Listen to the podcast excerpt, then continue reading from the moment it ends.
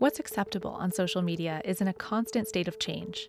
And behind each decision about what can stay and what should go, there's a big, expensive, often hidden industry of content moderation. EU regulators have asked Elon Musk to hire more people to fact check and police uh, illegal content and disinformation. Social media have been called upon to censor hate speech, and they've tried to do so, but with no more success than any other uh, attempt at censoring hate speech by governments throughout history and around the world. Vi ved godt, at sociale medier er et sammensurium af alt, hvad menneskeheden kan præstere.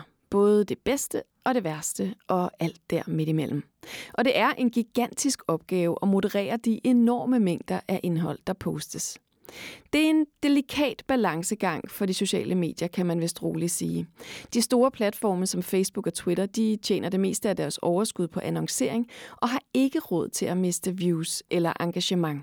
You can't have a usable platform if you don't do some sort of content moderation. Otherwise, every platform will just be porn and diet pills. This is expensive. This is hard.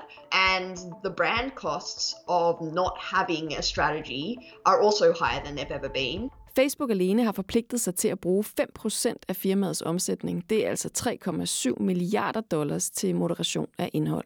Men alligevel florerer desinformation, hadsk tale, hævnporno og chikane på sociale medier.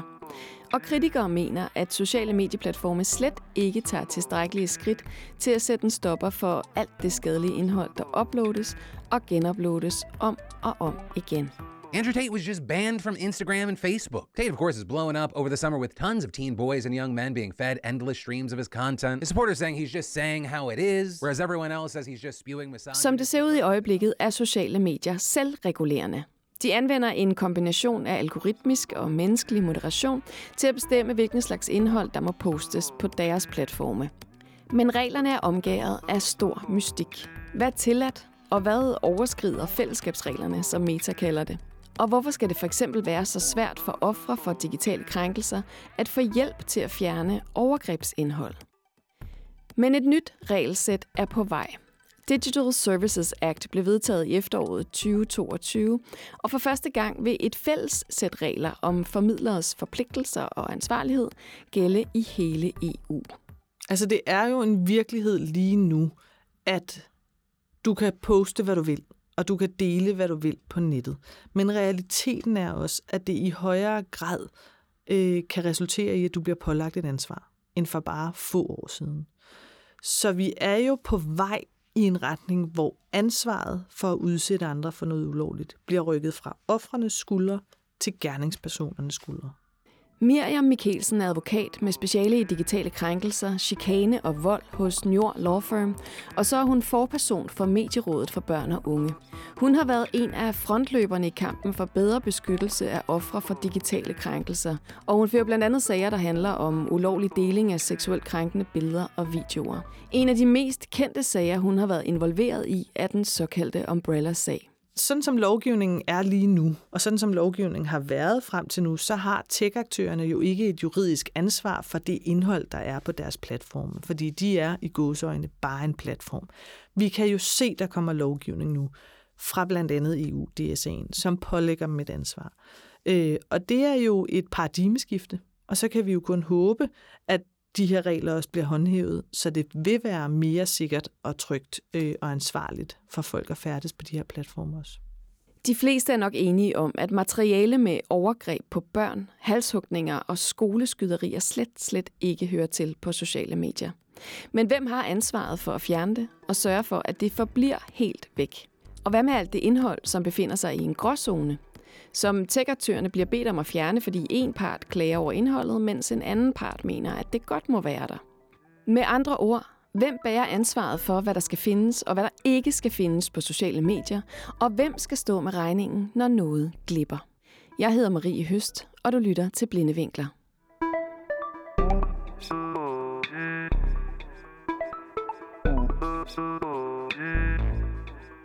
Miriam, Hvordan er digitale krænkelser anderledes end krænkelser i den fysiske verden?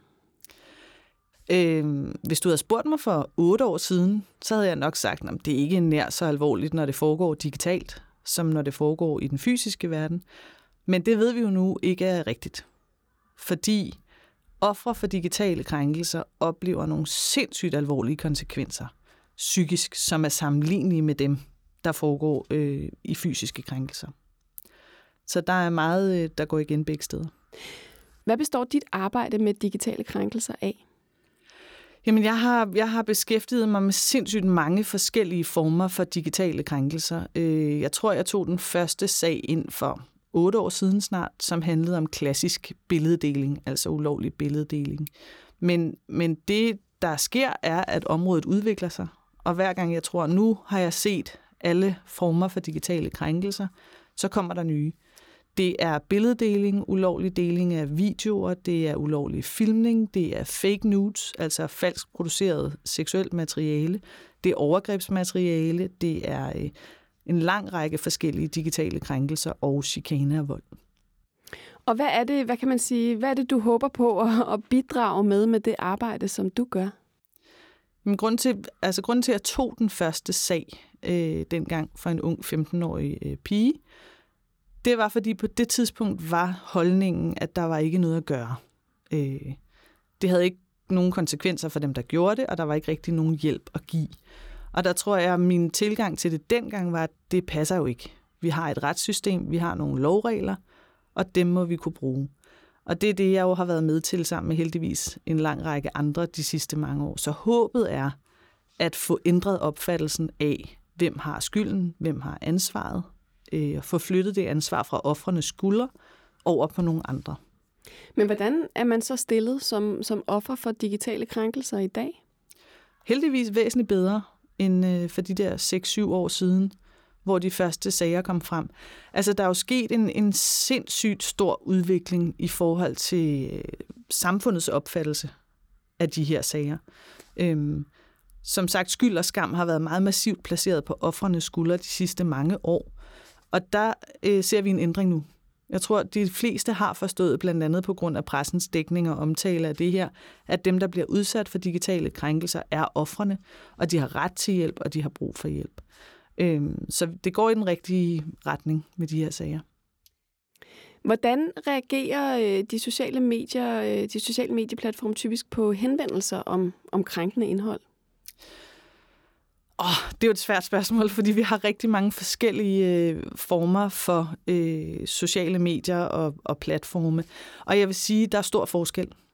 Nogle af dem har jo været øh, omtalt meget i pressen, og øh, kan vi også se gøre en ret stor indsats i forhold til bare for få år siden. Og så er der andre sociale medier, som nærmest ikke reagerer, fordi øh, det ser de ikke nødvendigvis noget behov for. Øhm, så det kommer meget an på, hvad for nogle sociale medier. Hvem oplever du tager det mere alvorligt i disse tider? Jamen altså Meta, øh, tidligere kendt som Facebook, har jo virkelig haft nogle ret massive sager om digitale krænkelser. Det var blandt andet der, hvor Umbrella-sagskomplekset øh, startede, at det blev delt via Messenger på, øh, på Facebook. Og der kan vi jo se, at, at de i højere grad svarer offrene, når de henvender sig, øh, og at de også får et svar, men det er jo i langt de fleste tilfælde et autogenereret svar, man får tilbage. Og du får jo ikke et andet menneske, øh, som ringer dig op og siger, nu skal du høre, det der er sket, det er ikke sygt. Så det er automatiseret i langt højere grad. Ikke? Kan det være sådan en, en decideret beslutning fra platformenes side ikke at fjerne noget af det her indhold? Er der nogen som helst grund til, at de skal, de skal ignorere den her type henvendelser? Nå, men altså, jeg tror jo ikke, øh, som udgangspunkt tror jeg ikke på, at der er nogen, der er onde mennesker. Altså, jeg tror ikke på, at man sidder hos tech-aktørerne og tænker, uh, nu skal vi se terrormateriale sprede sig hurtigt, eller overgrebsmateriale sprede sig hurtigt. Men udfordringen er, at det lige nu afhænger af frivillige tiltag fra tech-aktørernes side af. At det er dem, som, sådan som tingene er lige nu, skal gøre de ting, der skal til for at ofre får den nødvendige hjælp. Ikke? Øhm, og det fungerer jo ikke optimalt, kan vi sige. Altså, der er jo nogle af de her sociale medier, som ikke svarer, hverken mig, når jeg skriver på vegne af ofre, eller offrene, og som jeg også ved, ikke samarbejder særlig godt med politiet i forhold til at udlevere de nødvendige oplysninger om, hvem der har delt, og hvor det er delt osv. Ikke?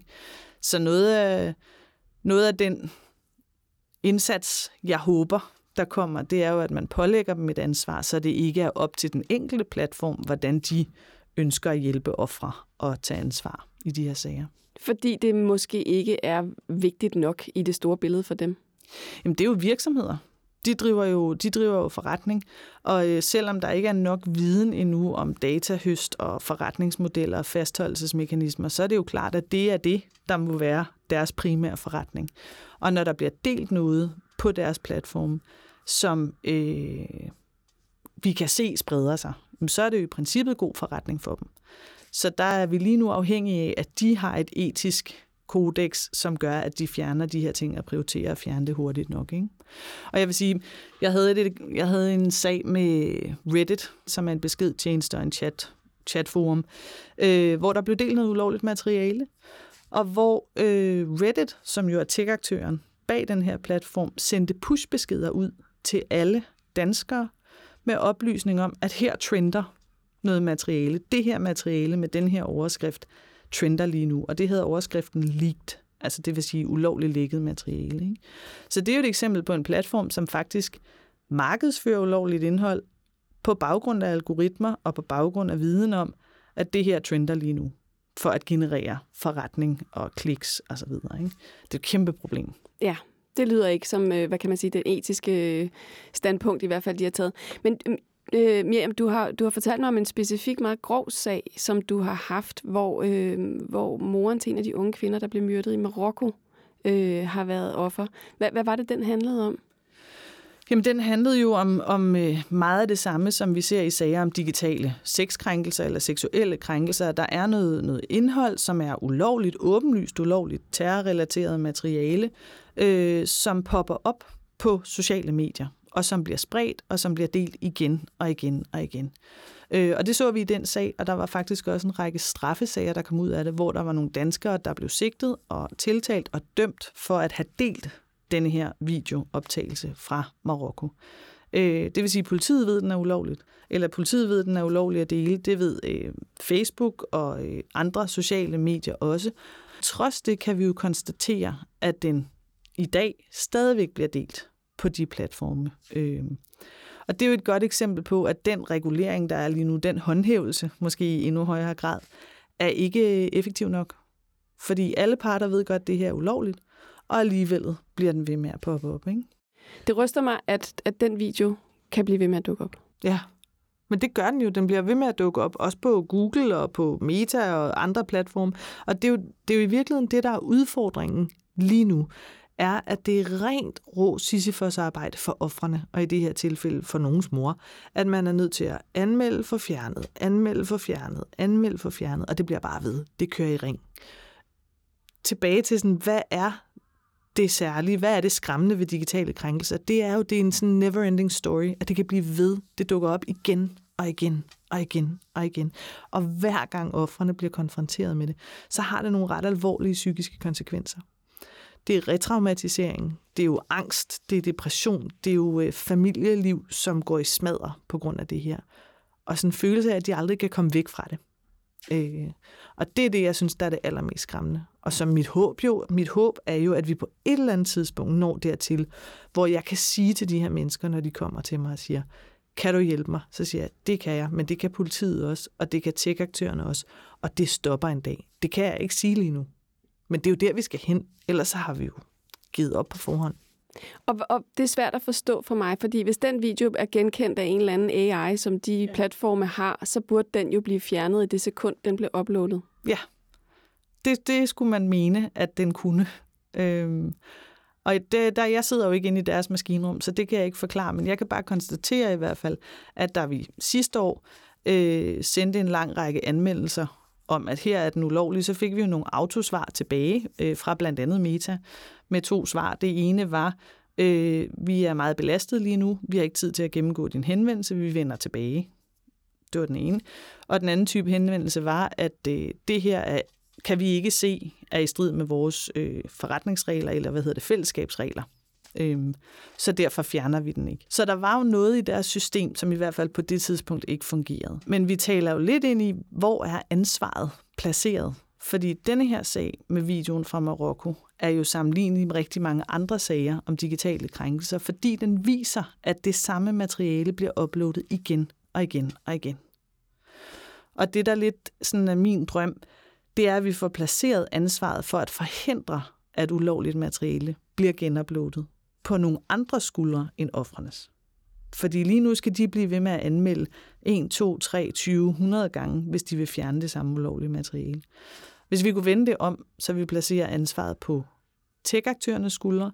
Hvis vi en gang har meddelt det her ulovligt, hvis dansk politi har sagt, det er strafbart at dele det her, at så er det deres opgave at forhindre, at det bliver genuploadet. Ikke? Jo, fordi de kommer jo også, nu snakker jeg med tech-aktørerne, kommer jo tit med den forklaring, at de simpelthen ikke har teknologien til at løse det her problem. Mm. Hvad, hvad siger du til et svar som det? Øh, jamen, det kan jeg jo ikke svare på, om det er rigtigt eller ej. Øh, jeg vil sige, at jeg har hørt mange øh, forskellige svar. Jeg har også hørt, at de kan blokere terrormateriale, og de kan blokere øh, overgrebsmateriale af børn og forhindre, at det bliver genuploadet igen. Så der er meget, der tyder på, at der er noget teknologi til at gøre det her. Spørgsmålet er jo, hvad for noget materiale man fra tech-aktørernes side beslutter sig for at bande, som det hedder. Altså, hvad er det for noget materiale, som vi siger, det skal bare slettes. Bum. Øhm.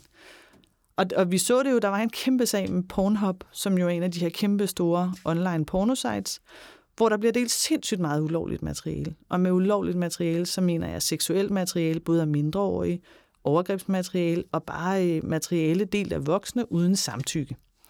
Og det har været rigtig, rigtig svært i mange af de sager, jeg sidder med os, at få dem til at fjerne det hurtigt og effektivt.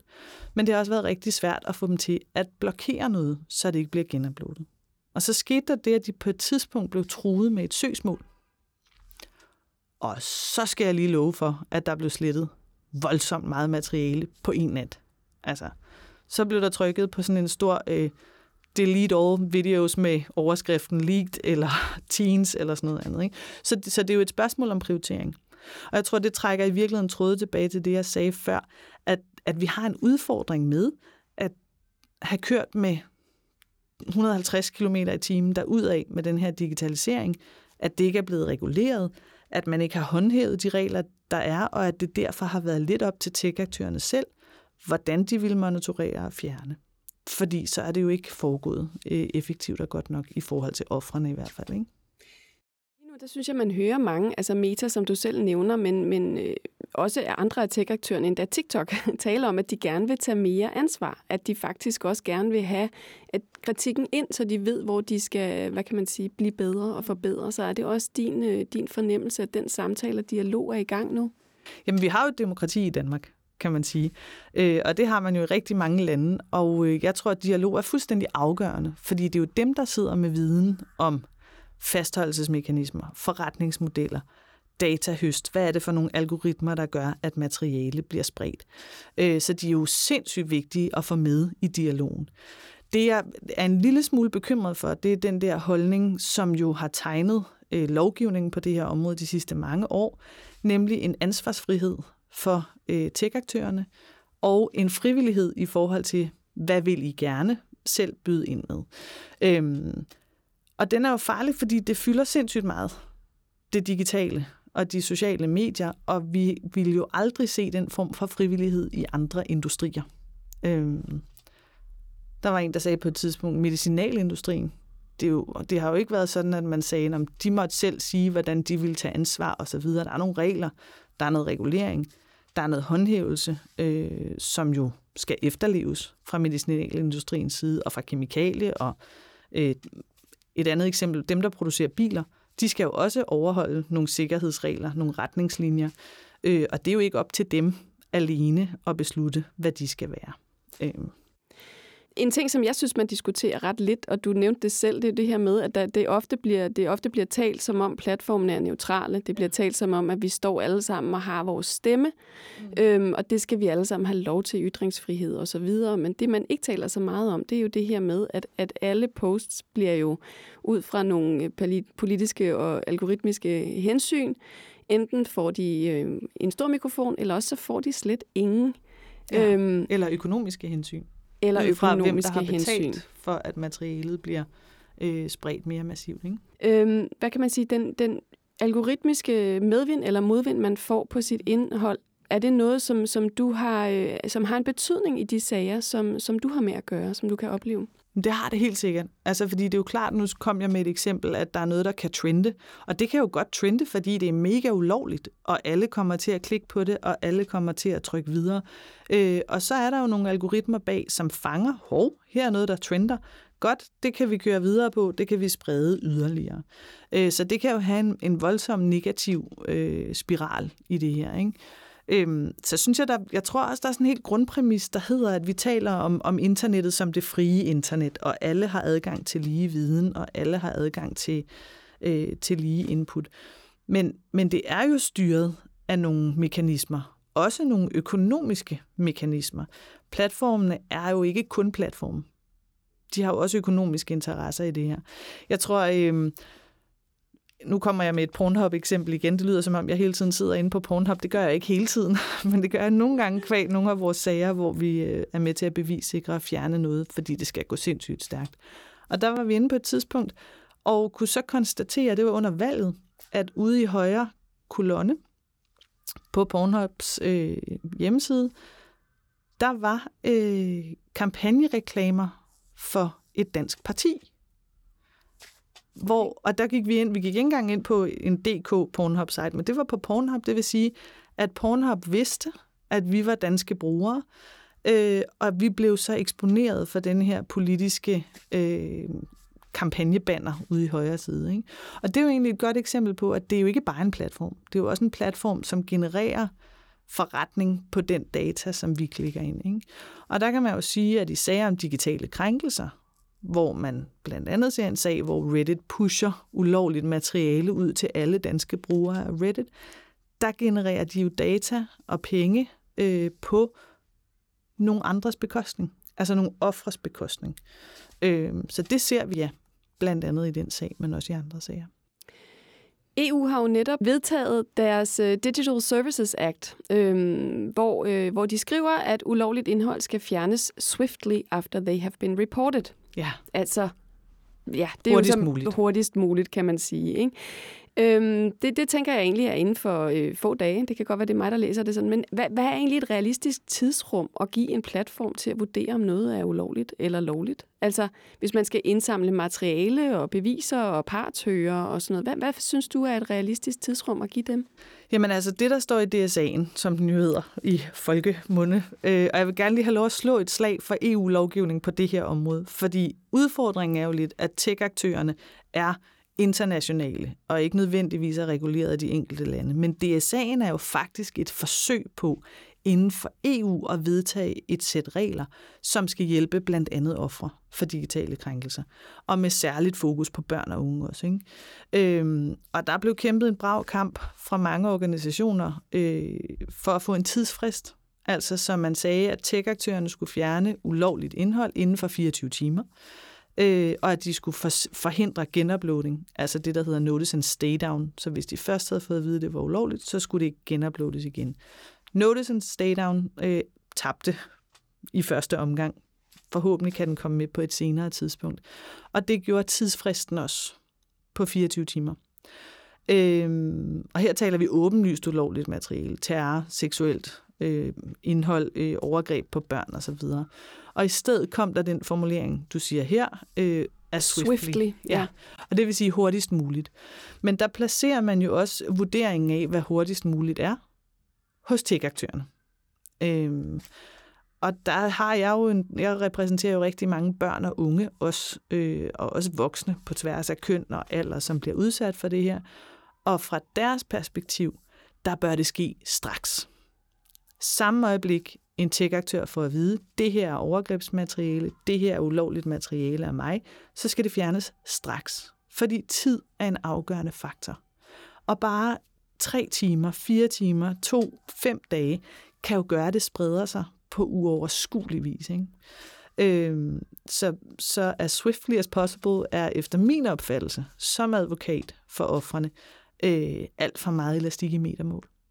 Men man, man kan jo også sige, hvad hvis de skal, hvis de skal høre, altså hvis de ikke ved, hvad der er op og ned i en sag, og de bliver nødt til at høre nogle vidner, de skal indsamle materiale. Altså det danske retssystem, hvad har man, seks måneder, øh, før man kommer for en, for en dommer eller sådan i, i gennemsnit. Der kan man jo sige, det skal så gå meget hurtigt. Hvordan skal de vide, hvad der er op og ned i en sag som den her, hvis de skal gøre det inden for 24 timer? Jamen, spørgsmålet er, hvornår de skal fjerne det, kan man sige. Og det er jo ikke det samme som, at det ikke kan genuploades igen. Udfordringen lige nu er, at så længe der er nogen, der overvejer hos tech-aktørerne, øh, hos politiet, andre steder, at det her ulovligt, er det her ikke ulovligt, øh, bør det her fjernes, bør det her ikke fjernes, så er det offrene, der betaler prisen. Jeg kunne jo sindssygt godt tænke mig, at man fjernede det straks, man blev opmærksom på det, og så kunne de jo undersøge lige så tosset de ville. Og hvis man så kommer frem til den konklusion, at det her ikke overgrebsmateriale af børn, det her ikke i strid med, med retningslinjer eller lovgivning, jamen, så kan det genuploades igen. Øh, men spørgsmålet er, hvem bærer øh, konsekvenserne og risikoen i den mellemliggende periode? Og sådan som DSA'en ligger op til nu, så er det jo offrene, der gør det. Og det synes jeg jo er kæmpe træls, for at sige det med et godt jysk begreb. Men det er jo fordi, jeg ved, hvor, hvor, hvor voldsomme konsekvenser bare få timer har. Altså, og vi træder jo ind i sådan en debat her, der hedder ytringsfrihed versus offres beskyttelse. Man har jo lov til at sige, hvad man vil. Det er fuldstændig enig i, det har man. Men indtil man får vurderet, om det er i strid med straffelovens regler eller ej, er det så ikke fair nok at fjerne det, mens det bliver undersøgt, og så kan man genuploade det, øh, hvis konklusionen er, at det er ytringsfriheden her, der vinder over øh, offrenes rettigheder. Ikke? Og et af, hvad kan man sige, øh, det juridiske, det er selvfølgelig også derfor, du sidder her, Miriam, men noget andet er, hvis vi skal snakke sådan lidt øh, fra den meget overordnede vinkel, altså hvordan i alverden modererer man hele internettet? Altså ofte kommer det ned til geopolitiske øh, værdi baserede beslutninger, altså hvem der får ret til at komme til ord, at had skal protestere mod en diktatorisk regering. Mm. Altså må man, må man protestere mod den iranske regering, de bliver fjernet, mange af de poster er lige nu. Altså hvem, hvem, hvem er det dybest set? Er det dybest set de rigtige, der sidder og træffer beslutninger om, hvad der skal blive og hvad der skal væk? Nu tror jeg ikke nødvendigvis, at det, de eksempler, du kommer med her, at det er Meta selv, der sidder og fjerner de videoer. Det er jo nok faktisk lige akkurat de nationale øh, retssystemer, der gør det det. Et andet eksempel er Kina, hvor det, man ser på øh, Meta, eller den kinesiske udgave af TikTok, er væsentligt anderledes end det, øh, vi ser her i Europa. Ikke? Så der er jo noget national lovgivning og håndhævelse, som allerede fungerer. Jeg tror bare, at vi i EU har haft sådan en grundlæggende opfattelse af, at det var jo internettet, og det var frit at køre på og derudad. Og nu står vi lidt og tænker, hov, øh, burde vi egentlig regulere det her øh, på en eller anden fornuftig måde? Ikke? Øh, fordi det er jo en afvejning af ytringsfrihed versus beskyttelse, som jo ikke er international, men som er national. Tror du på, at vi kan, vi kan lave nogle sociale medier, som, som kan, hvad kan man sige, finde den her balance, som du prøver at beskrive? Altså tage ansvar, så det ikke er offrene, der har det, men samtidig ikke lukker ned for folk, der har en øh, virksomhed, som pludselig bliver, bliver lukket uden at ane hvorfor, og mister hele deres livsgrundlag. Eller nogle af de andre, hvad kan man sige, øh, konsekvenser, der kan være på den anden side. Altså, vi har jo nogle sindssygt vilde sociale medier øh, allerede nu. Det, der er udfordringen ved det, er, at det har været ureguleret. Så vi er nødt til at gå ind og stille nogle krav. Og de to eksempler, som hedder Notice and Takedown, som hedder, så, så, så snart I får at vide, at det her er ulovligt, så skal I fjerne det. Og den anden, der hedder Notice and Stay Down. Hvis I engang har fået at vide, at det her overgrebsmateriale af børn efter dansk lovgivning, så skal I forhindre, at det bliver delt igen. Det er jo nogle værktøjer, som er lige til højre benet i virkeligheden.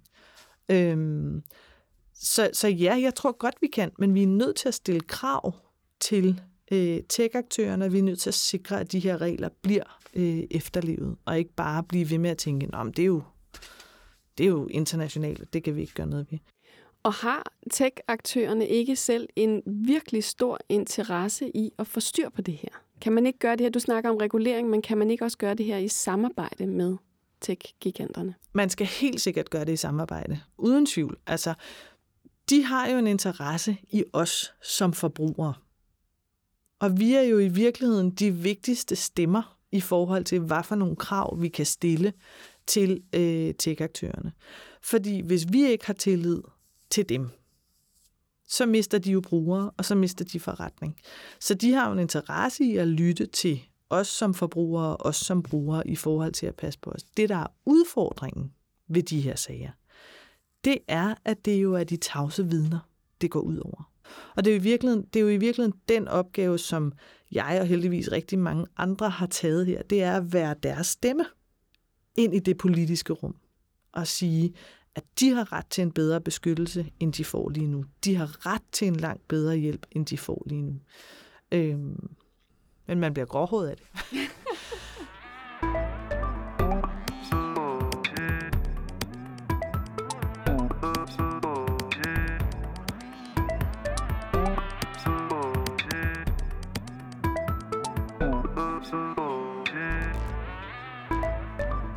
Du har hørt klip fra blandt andet The Atlantic og CNBC, og du kan finde links til det hele i show notes til episoden. Podcasten Blinde Vinkler er produceret af Ingeniørforeningen IDA og IT-branchen og udviklet i samarbejde med Tina Ryven Andersen og Rune Fik Hansen. Den er tilrettelagt, redigeret og beværtet af mig. Jeg hedder Marie Høst.